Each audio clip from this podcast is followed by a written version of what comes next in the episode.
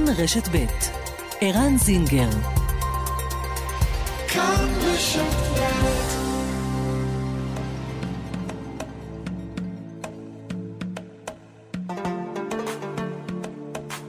מרחבת, מגזין לעניינים ערביים בארץ ובעולם, עם ערן זינגר. مرحبت مجلة تتناول شؤون العرب في البلاد والعالم مع عيران زنجر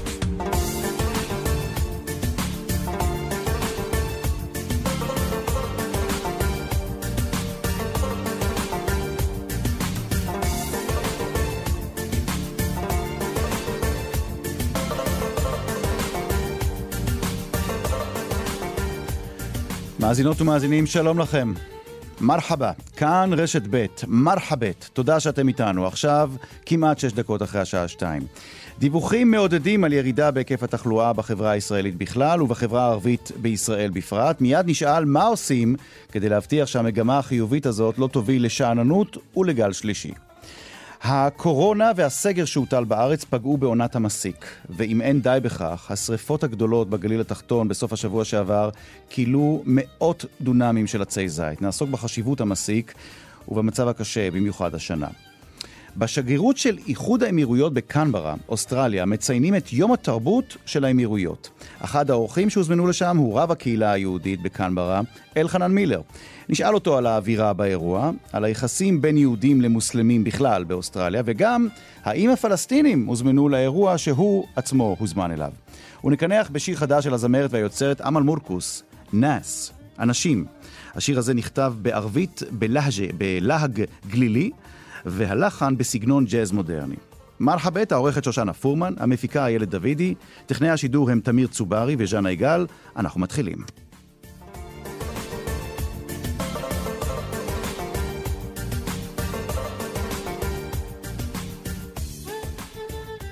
ואיתנו האורח הראשון שלנו שאנחנו מביאים כאן בתוכנית מרחבת להיום, איתנו השייח' של המסגד, מסגד אסירת בבאקה אל-רבייה.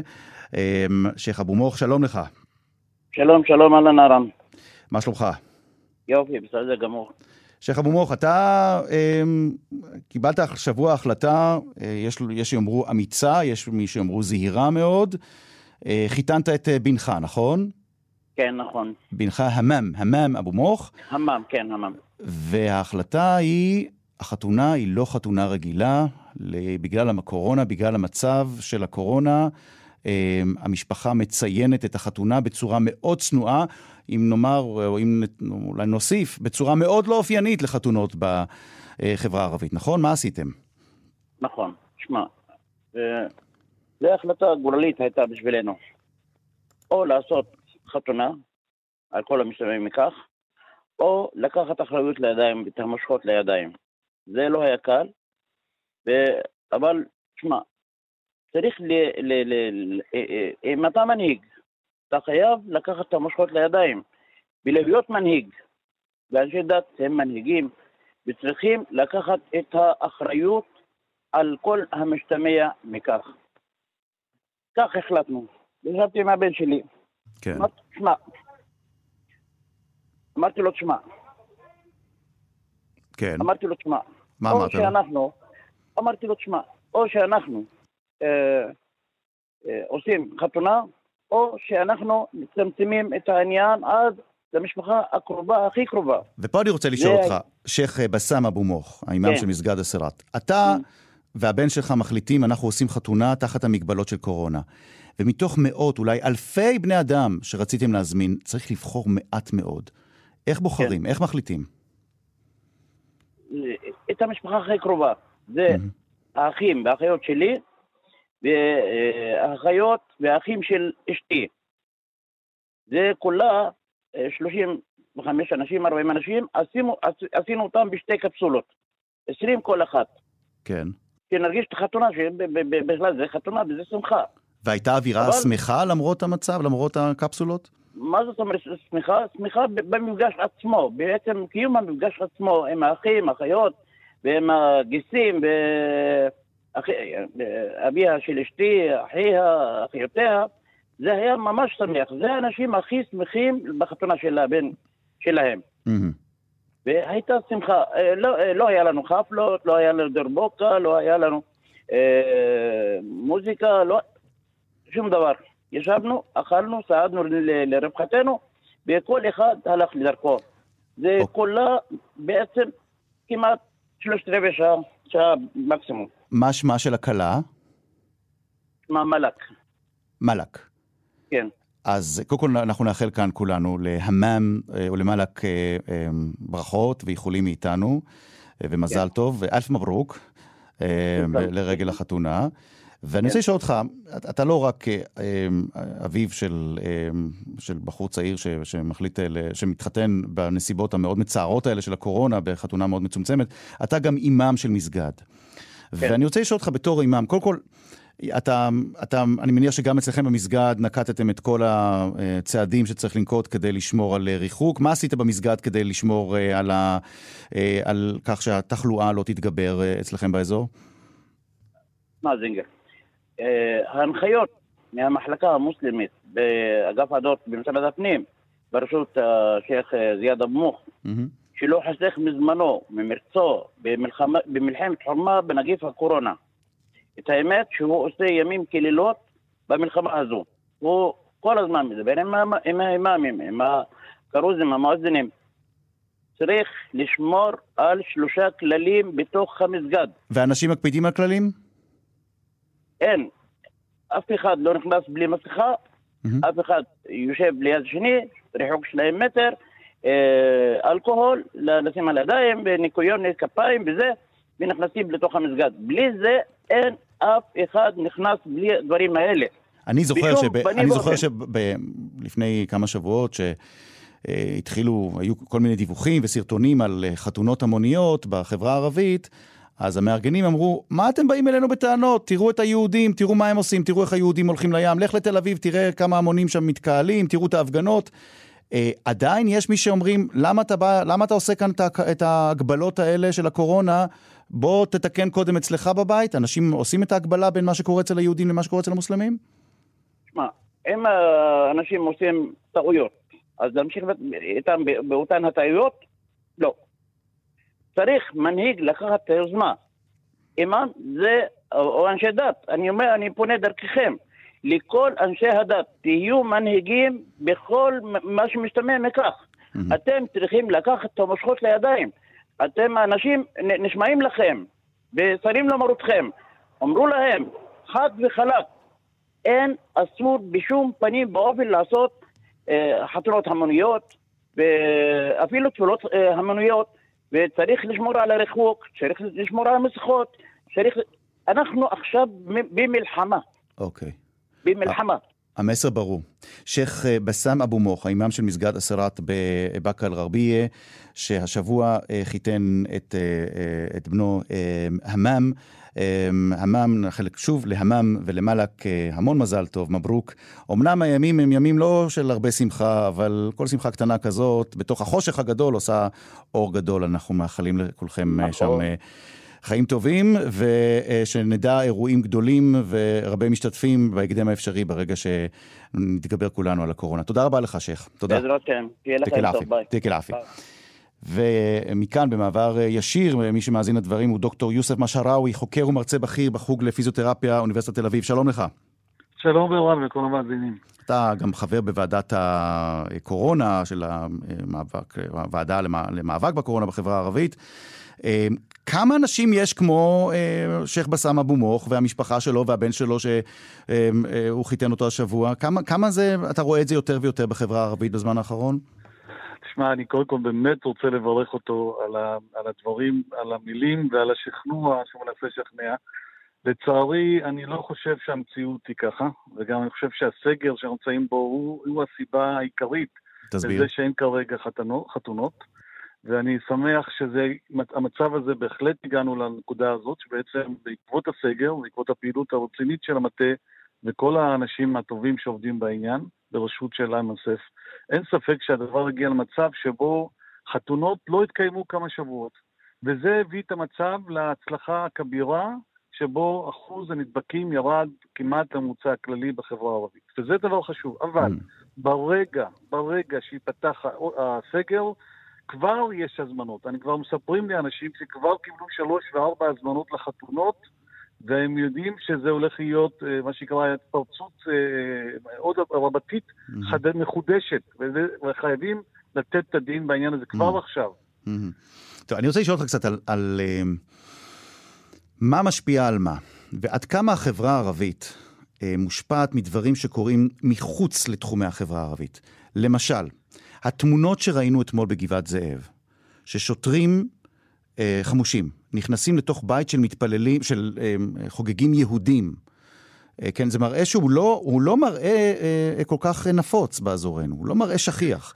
ואתה יודע, תמיד כשמדברים על ירושלים ועל מג"ב ועל, ועל אה, על שוטרים חמושים, אז תמיד זה בהקשר, לרוב זה בהקשר של הסכסוך הישראלי-ערבי. ופתאום אתמול זה היה משהו שהוא בתוך, איך אומרים, בתוך ה... בתוך הקופסה היהודית. זה לא, לא היה קשור בכלל לענייני ערבים אתמול. איך זה, איך מקבלים את זה? איך מסתכלים על זה בתוך החברה הערבית? האם זה מרתיע את מי שינסה לעשות עכשיו חתונות ואירועים המוניים, או שזה בכלל לא מדבר אל החברה שלך? לא, אני חושב שזה ירתיע. אני אתמול הרגשתי את ההרתעה הזאת שהסתכלתי, אני ברמה של אזרח ערבי. אמרתי, וואו, זאת אומרת, אם באמת המשטרה נכנסה לחברה היהודית החרדית בצורה כזאת, סימן שבאמת קיבלו החלטה ל- ל- באמת אמיצה, הייתי אומר, אולי הדרך היא קצת חריפה מדי, לבוא ולעצור את החתונות אה, שאמורות להיות משמחות. אני מאוד מצר, מאוד מצר על, על התוצאה הסופית. זה לא נעים שחתונה הופכת להיות הדבר כל כך קשה, זה ממש לא נעים, וליבי עם אנשי המשפחה של החתונות. אבל באמת, אנחנו מדברים על, על, על, על וירוס שהוא לא מבדיל בין דת ולאום וגזע, ואנחנו יודעים... אבל דוקטור משאראוי, אנחנו מדברים על זה כבר חודשים, ואני כבר, הייתה לי שיחה איתך בערוץ כאן 11, ו- כן. ו- ודיברנו על, על, על כך, על כמה שעושים מאמצים, ואנחנו רואים, הנה, יש כבר, אה, איך אומרים, בוואדר, אה, ניצנים של ירידה בתחלואה בחברה הערבית. ו- ואתה אומר לי, עוד אמרת לי אז, לפני כמה שבועות, ש, שברגע שרק יתחילו לדבר על הסרת הסגר, הנה, אתה אומר בעצמך, כבר קיבלת כמה הזמנות לחתונה, אז אנשים יחזרו מיד לשגרה, כי אנשים, אין, זה הטבע האנושי, אנשים רוצים נכון. לראות אנשים, אנשים רוצים להתקהל. אז מה עושים? מה עושים ואיך אתה פון, איך אתה מרתיע את החברה הערבית מעבר לתמונות, אתה יודע מה, בכלל החברה הישראלית, יהודים וערבים, מעבר לתמונות שראינו אתמול בגבעת זאב. אני, אני, א', אני חושב שלא צריך רק להרתיע, אלא הרבה יותר להסביר. אני באמת חושב שהעניין של ההסברה הנקודתית לגבי החתונות חייב לקבל תפנית מאוד רצינית וללכת עם כל התקציבים הרלוונטיים כדי להסביר כמה שחתונה משלבת את כל הגורמים ביחד. גם העניין הזה של ההשתתפות בעצם התרבותית שיושבים ביחד ומתחבקים ומתנשקים. גם הישיבה והעישון אה, נרגילות, אם זה בחברה הערבית, וריקודים וריקודי דת בחברה החרדית וכולי. אתה רואה זה... כבר, אה, אתה רואה או, או הגשת איזו הצעה, למשל, להעלות אה, סרטוני הסברה שמסבירים לצעירים, אל תשבו בבתי נרגילה, אל תעשנו נרגילות, בטח לא להעביר את ה... איך נקרא? את הנרגילה אחד מהפה של השני. לפה.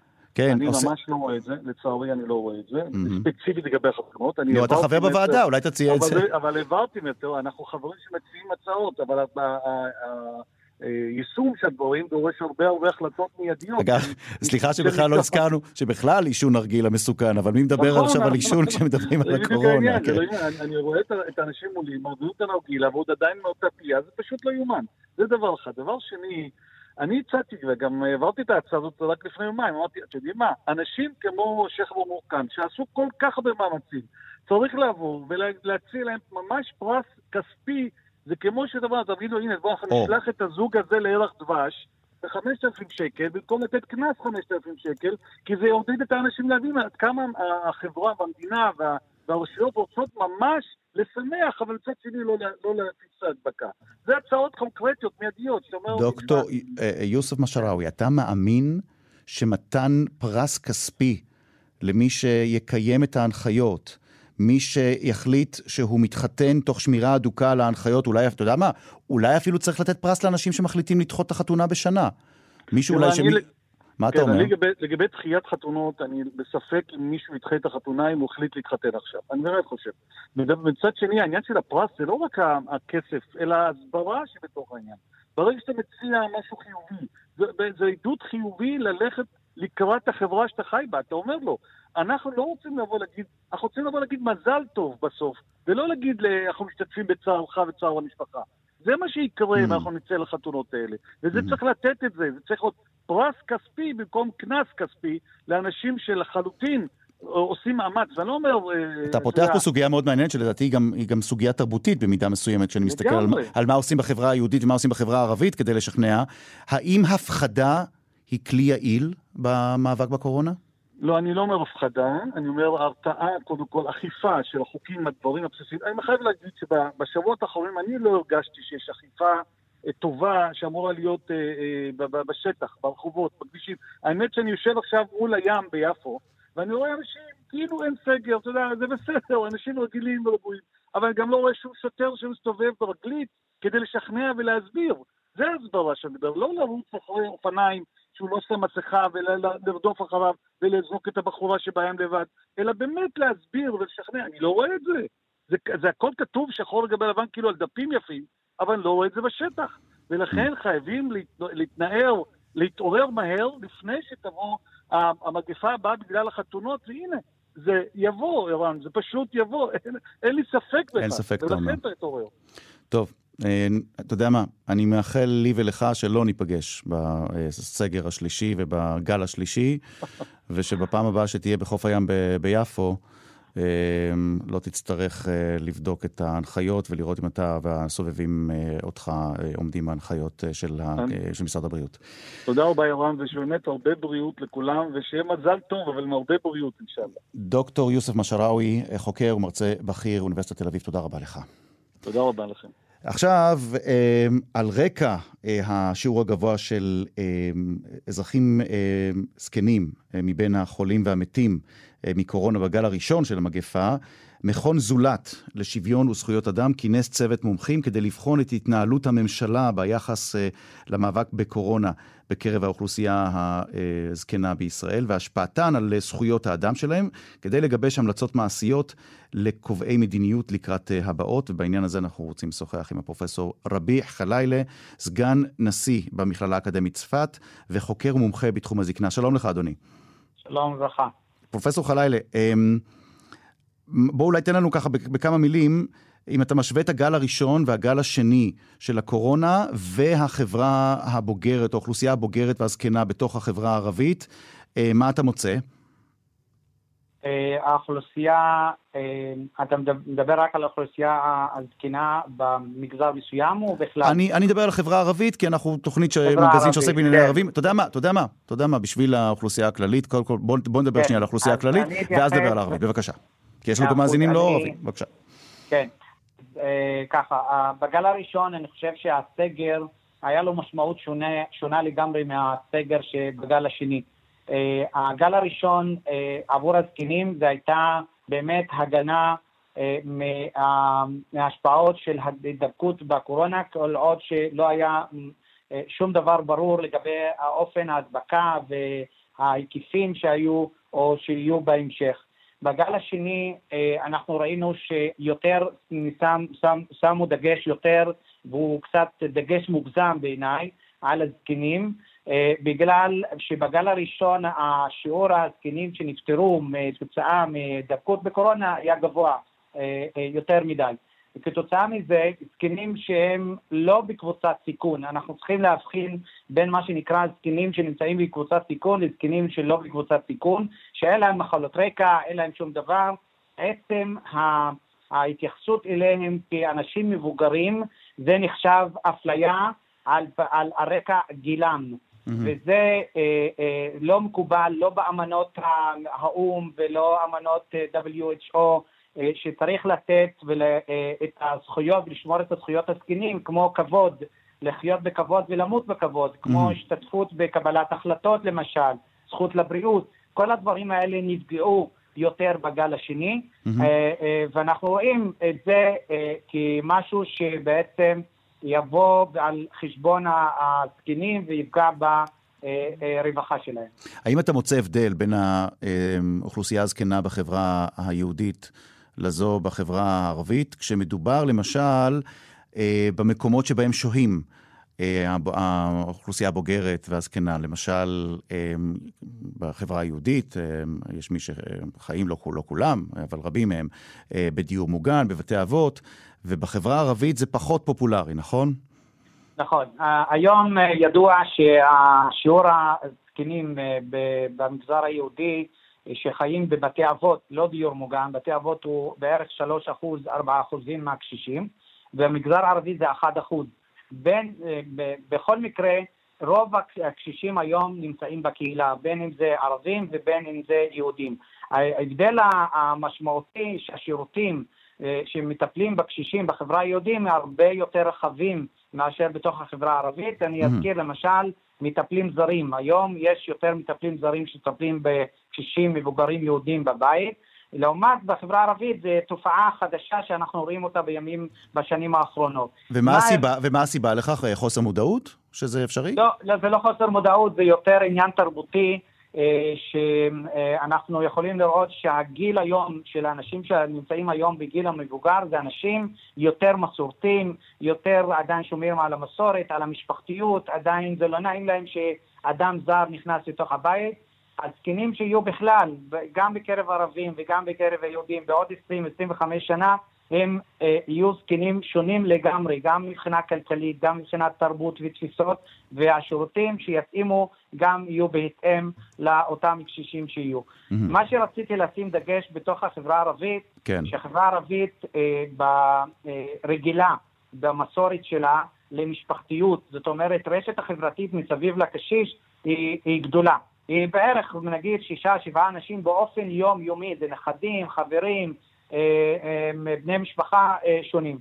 אנחנו ראינו גם בגל הראשון, גם בגל השני, שמספר האנשים שפוגשים את האנשים המבוגרים בחברה הערבית וגם משך הביקור לזקן פחת בצורה מאוד משמעותית. Mm-hmm. וזה השפיע מאוד על התחושה של בדידות, על תחושת הדיכאון, על התחושה שאולי כבר לא מכבדים אותו כמו שהיה פעם. כל זה כן משפיע על הקשישים. אני חושב בחברה הערבית יותר, אבל זה כן נכון okay. אוקיי. בכל החברה. ברשותך, בעקבות הדוח הזה של מכון זולת, אם אתה יכול לתת את הנקודות העיקריות שאתם uh, פרסמתם בכל מה שנוגע uh, להמלצות לממשלה, כדי שחס וחלילה נצטרך להיערך לסגר שלישי ולגל שלישי של קורונה. Um, הדבר הראשון שהדוח הזה שם עליו דגש אה, אה, הוא ההיערכות לגל התחלואה הראשון, גל התחלואה של השפעת שיגיע אלינו בקרוב וכבר יש כבר חיסונים, שבגלל הסגר ובגלל ההימנעות אה, של הרבה קשישים, בגלל שהפחידו אותם אם אתם תצאו החוצה תדבקו והכל, מאוד חשוב שמערכת הבריאות, קופות החולים יערכו לדבר הזה כמו שצריך, ידגיש, יקדישו שעות מסוימות לקבלת קשישים בלבד, לקבלת החיסונים, okay. אוקיי. ואין קשישים בסיכון גבוה להגיע אליהם הביתה, לבקר אותם. בכלל, אבל יש, יש המלצה כללית לאוכלוסייה כולה להתחסן לקראת החורף. ברור, זה לא רק אוכלוסייה ברור, קשישה. ברור, אבל יש הרבה קשישים שימנעו להגיע אפילו לקופת חולים. אה, אוקיי, ימנעו אוקיי. בגלל ההגזמה הזאת שכל הזמן שמדברים עליה. איזו עוד המלצה? המלצה נוספת זה נושא של הסטיגמה נגד הזקנים ולאפשר להם בעצם את החופש התנועה ולמנוע את האפליה על רקע הגיל שלהם. חופש התנועה הוא מאוד חשוב, זה אומר לאפשר לזקנים לצאת הביתה מחוץ לבית לפעילות גופנית, לפעילות פנאי. אם צריך לסגור את הבנקים לשעות מסוימות ו- והדואר רק לקשישים, אז כן לאפשר להם כי זה מוציא אותם בעצם מהבדידות שלהם ומתחושת הדיכאון, אה, וזה מאוורר אותם פשוט. Mm-hmm. חשוב מאוד שהם יצאו החוצה.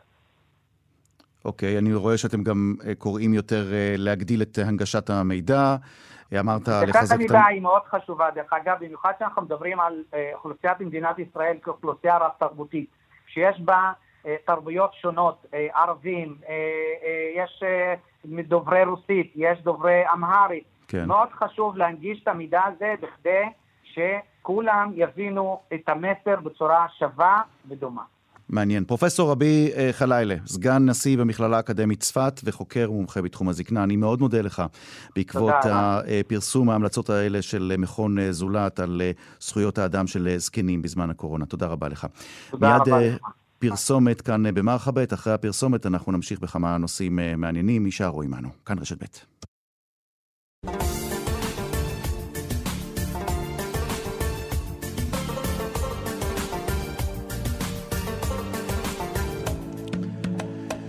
שתיים וחצי וכמעט אה, עוד אה, דקה. תודה שאתם איתנו כאן, רשת ב' מרחבת. שלום לאיסר מזריב אבוליל. שלום לך, ערן. איסר מזריב אבוליל, את uh, תושבת uh, עין מאהל, נכון? נכון. עין מאהל, אולי למי שלא יודע, uh, כפר שנמצא היכן? Uh, ליד נוף הגליל. ליד נוף הגליל. Uh, נכון. הגליל התחתון. נכון. אה, נציין שאת עובדת במחלקה לעבודה הסוציאלית בעין מאהל, את רכזת תוכנית אשת חי לשילוב נשים במקומות עבודה. אה, נכון. עובדת סוציאלית תעסוקתית, תעסוקתית בהכשרתך, ואולי לצורך השיחה הזאת, מאוד חשוב כאן זה המקום שאת מתגוררת בו, כמו שאמרנו, הגליל התחתון, שידע ימים קשים מאוד, אולי יממה קשה מאוד אה, לפני שבוע, לפני קצת נכון. פחות משבוע, השריפות הגדולות שכילו דונמים רבים, מאות דונמים של חורש, אבל בעיקר אה, הרבה מאוד דונמים של עצי זית, ועכשיו בעונת המסיק, אה, זאת מכה של ממש, נכון? נכון, נכון מאוד. אז אני, ערן, רוצה, אני, אה, אתה שואל אותי בכל מה שקשור למסיק הזיתים, ואני ממש מתרגשת, באמת לא רוצה להתחיל מהסוף, אמת אני רוצה להתחיל מההתחלה. אה, חשיבות המסיק שלנו. אה, בבקשה, כן. בסדר, באמת, אולי, אולי, זאת, זאת אולי הנקודה המעניינת, לפני שנדבר על האסון שקרה, אלא באופן כללי, עד כמה המסיק, כמה קטיף הזיתים, הפך לעניין, או, או הוא עניין תרבותי, שהוא הרבה מעבר רק לעניין הטכני של uh, לקטוף את הזיתים מן העץ, נכון? זה משהו משפחתי, נכון, זה משהו חברתי. נכון, בוא, נכון. בואי תסביר למי שלא מבין מה זה מסיק. כן, אני עכשיו אני אסביר לך ולכל המאזינים. Uh, ככה, כולם, uh, כמו שכולם יודעים, בתחילת אוקטובר, בתחילת אוקטובר תתחיל עונת הזיתים, וכולנו מחכים לה. ועבורנו, שהזיתים האלו גם מוזכרים בספר שלנו, בקוראן. עץ הזית, שזה אה, עץ מאוד מאוד מבורך עבורנו. המסיק, מסיק הזיתים הוא דבר קדוש וחשוב עבורנו, הוא מהמנהיגים המסורתיים לנו כחברה ערבית אסלאמית ולזהות שלנו. החשיבות של המסיקים, שאנחנו מדברים על המסיק, שכל המשפחה מגיעים, אלפי אנשים יוצאים מביתיהם בבוקר, בשעות הבוקר השבע, אה, אה, מגיעים לאדמות, כותבים ביחד, אה, עובדים ביחד, הכל בידיים שלהם, וגם חגיגת האוכל המיוחדת שעושים במסיק. שזה גם דבר מאוד אה, מאפיין את, ה, אה, את המסיק שלנו.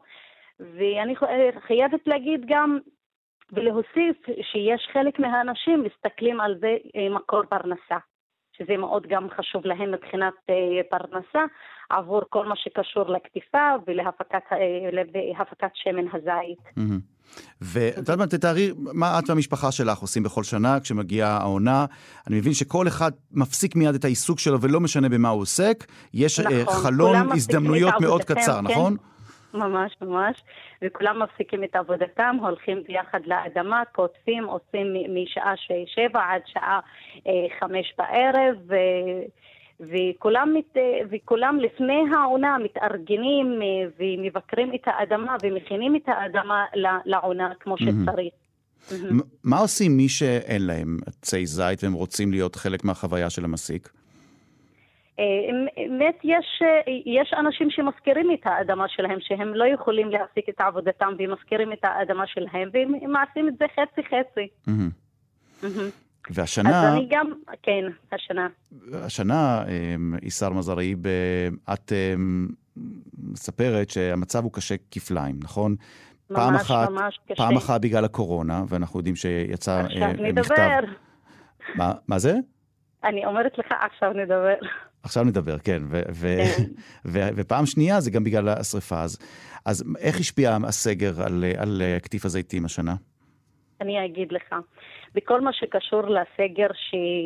שהוטל עלינו. כל, אני חייבת להגיד לך, כל איחור שיגרום בגלל המשך הסגר יכול לגרום נזק לפרי עצמו ויגרום למחסור אדיר של שמן הזית. בגלל זה הייתה בקשה מחברי כנסת ברשימה, ברשימה המשותפת, כן. כן, לשר הבריאות, להחריג את אה, מסיק הזיתים, שזה מאוד קריטי, וכולם יודעים שהעונה היא קצרה מאוד וכל איחור ממש ייפגע בפרי עצמו ויפגע בעונה כולה. והמרחק שהוטל גם עלינו, אה, יש אדמות ממש רחוקים מהמרחק מתחת המגבלות של הקורונה, שאנחנו, כאילו המרחק היה שזה אלף, אלף מטר, קילומטר, ויש אדומות שהם רחוקים מהכפר שלושה קילומטר עד שאתה תגיע. בגלל זה הייתה בקשה להחריג את המסיק. ואנחנו היינו ממש, כולם בכפר מפחדים, חוששים, כולם חושבים על איך יהיה המסיק השנה הזאת בקורונה. איך לעבוד במסיק, והם גם, אתה יודע, הכל סגור עכשיו, ובבתי בד סגורים, ומה יעשו עם, הש... עם הזיתים שהם כתבו.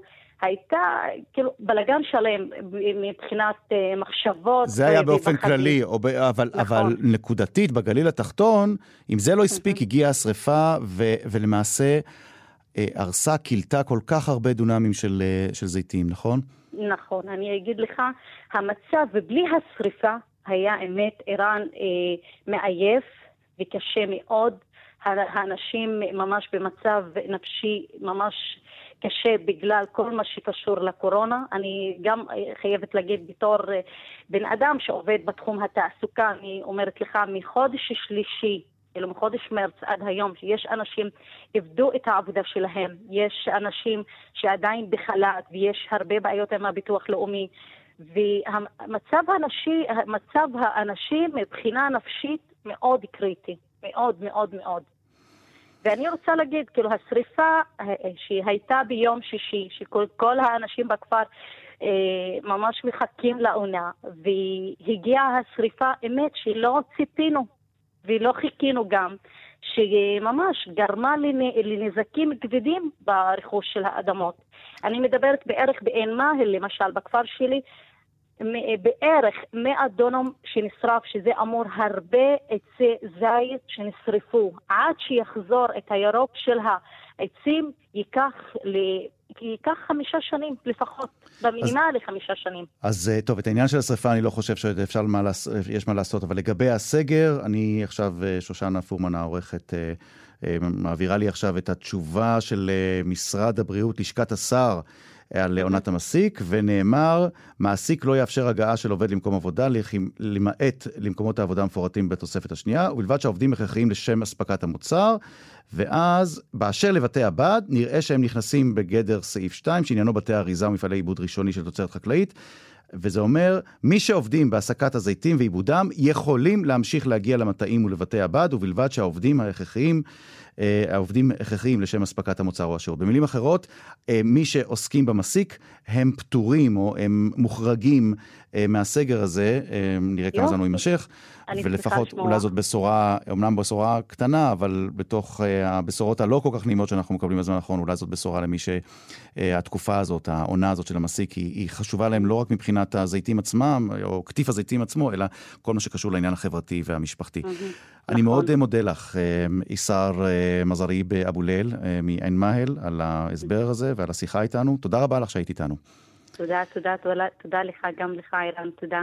מיד אה, נצא לעוד מקבץ קצר של פרסומת, ואחר כך, בין השאר, נבקר בקנברה, אה, אוסטרליה. שם אה, רב הקהילה, אלחנן מילר, סיים לפני כמה שעות ביקור מיוחד בבית השגרירות של איחוד האמירויות לרגל יום התרבות של האמירויות. נשאל אותו קצת על מה היה שם ומה בכלל קורה ביחסים שבין יהודים למוסלמים באוסטרליה. יהיה מעניין. כאן רשת ב'.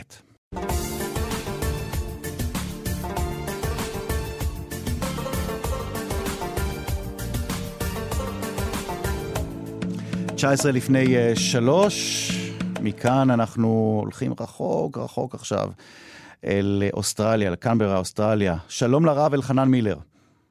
שלום ערן, מה נשמע? בסדר, אנחנו תכף ננסה לשפר את איכות הקו איתך, למרות שזה לא כל כך פשוט, אה, באוסטרליה רחוקה. אה, אתה, כמה זמן אתה כבר, אתה, אתה מרואיין ואורח די קבוע שלנו כאן במרחבת, כמה זמן אתה, אתה משמש תפקיד, בתפקיד רב הקהילה בקנברה? שבעה חודשים וקצת, מסוף פברואר. שבעה חודשים וקצת. איך זה הולך בינתיים? איך הולך לך?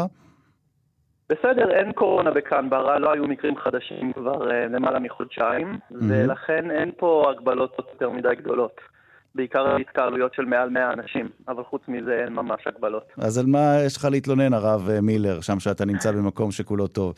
אמ, ולא סתם אנחנו מדברים איתך, אמ, אתה מזרחן אה, בהשכלתך, אמ, דיברנו איתך בעבר הרבה מאוד על כל מה שקשור אה, בכלל אה, להבדלים או לניסיון לגשר על הפערים בין יהדות לאסלאם. אתה עוסק הרבה מאוד בהסברה של היהדות לעולם המוסלמי, ואתה מסביר הרבה מאוד ליהודים על דברים שקשורים באסלאם. הידע שלך בשתי הדתות הוא מופלג ורב מאוד. והיום, ממש לפני כמה שעות, אתה חוזר מביקור בבית השגריר של איחוד האמירויות בבירת אה, אוסטרליה. אה, מי הזמין אותך? אה, השגריר, השגרירות. אני מנצל את זה שאני כאן בבירה של אוסטרליה להזמין שגרירים גם למרכז הקהילה שלנו, מרכז הקהילה היהודית. Mm-hmm. היו נציגים מכל מיני שגרירויות אירופאיות, אירלנד, אוסטריה, גרמניה. עם מדינות ערב היה לי קצת יותר קשה, למרות שהזמנתי את כל השגרירים. אמ, שבוע שעבר ביקר לראשונה השגריר הפלסטיני, או הנציג הפלסטיני, הוא לא מוכר כאן כשגריר אה, רשמי, mm-hmm. ובו זמנית פחות או יותר הגיעה הזמנה ליום תרבות של אה, איחוד האמירויות, שהם קיימו אצלם בשגרירות. הם הקימו אוהל בדואי מסורתי, הגישו אוכל ושתייה ותה והזמינו שגרירים. כן. והיו שם גם שגריר ישראל הזמני, השגריר שלנו, טיבור שלו שלוסר, והרב של חב"ד ואני, אז היו כמה נציגים יהודים וישראלים, mm-hmm. וכמובן שגרירי ערב ושגרירים הערביים. הנציג, הנציג הפלסטיני הגיע לבית השגריר האימרתי? לא. זה קצת מביך כששאלתי את הנציג הפלסטיני אם הוא מוזמן, ואם ייפגש פה, אז הוא חייך במבוכה ואמר שהם לא חברים כרגע והוא לא הוזמנו. מעניין.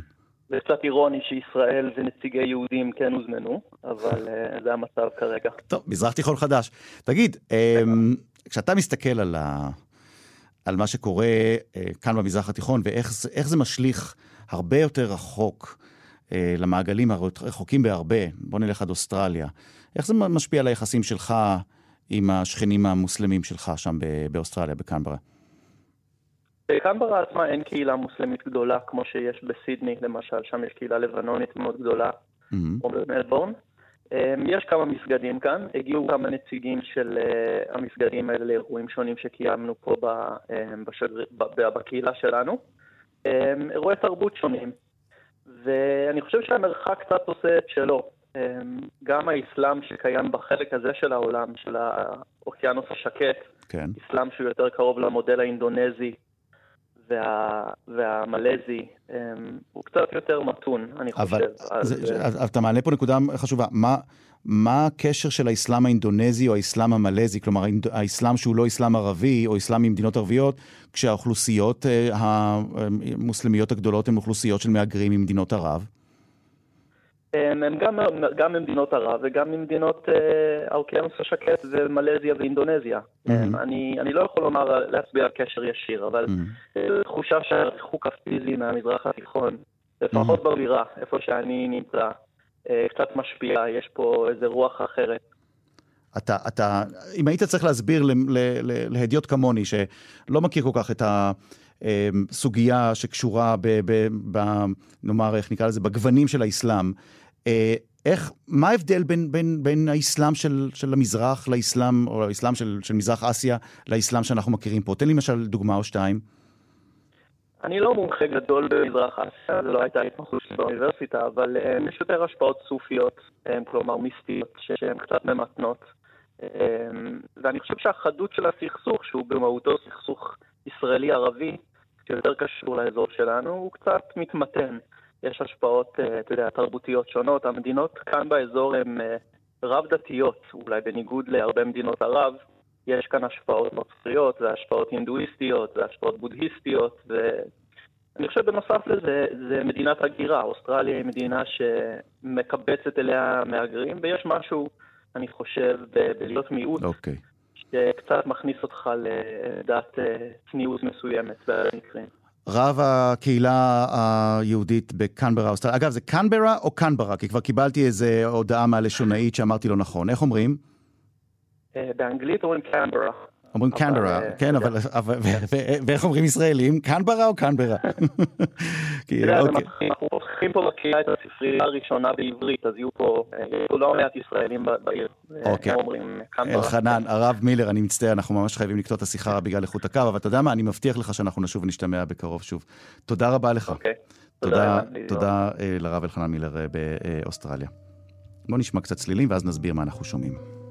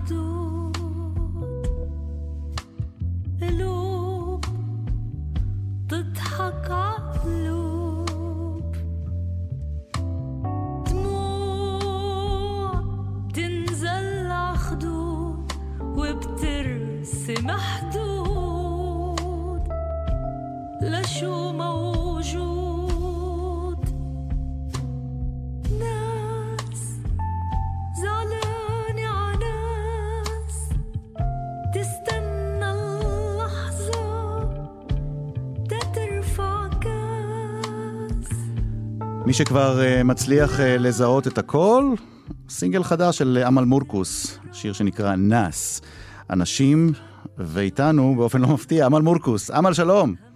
שלום, ערן, שלום למאזינות ומאזינים, כיף חלק. כיף חלק, יא אמ-, אמל. אני בסדר, מבסוטה, יצא לי שיר. מאוד, כן.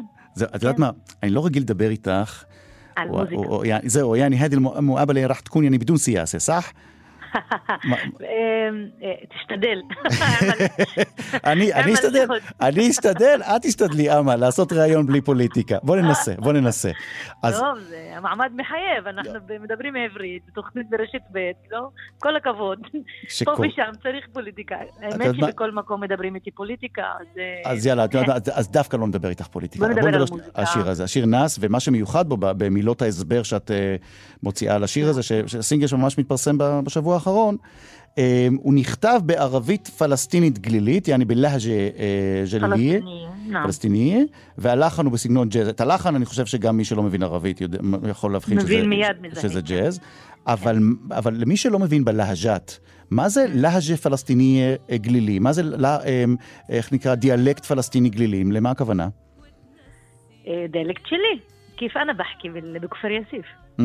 אוקיי. אה, או כמו, אתה יודע, בכל מקום ב... אה, שדוברים ערבית, אם זה כאן או במדינות ערב, אז ב- לכל מקום יש את הסלינג שלו, את הביטויים שלו, את הנרטיב בשפה השונה.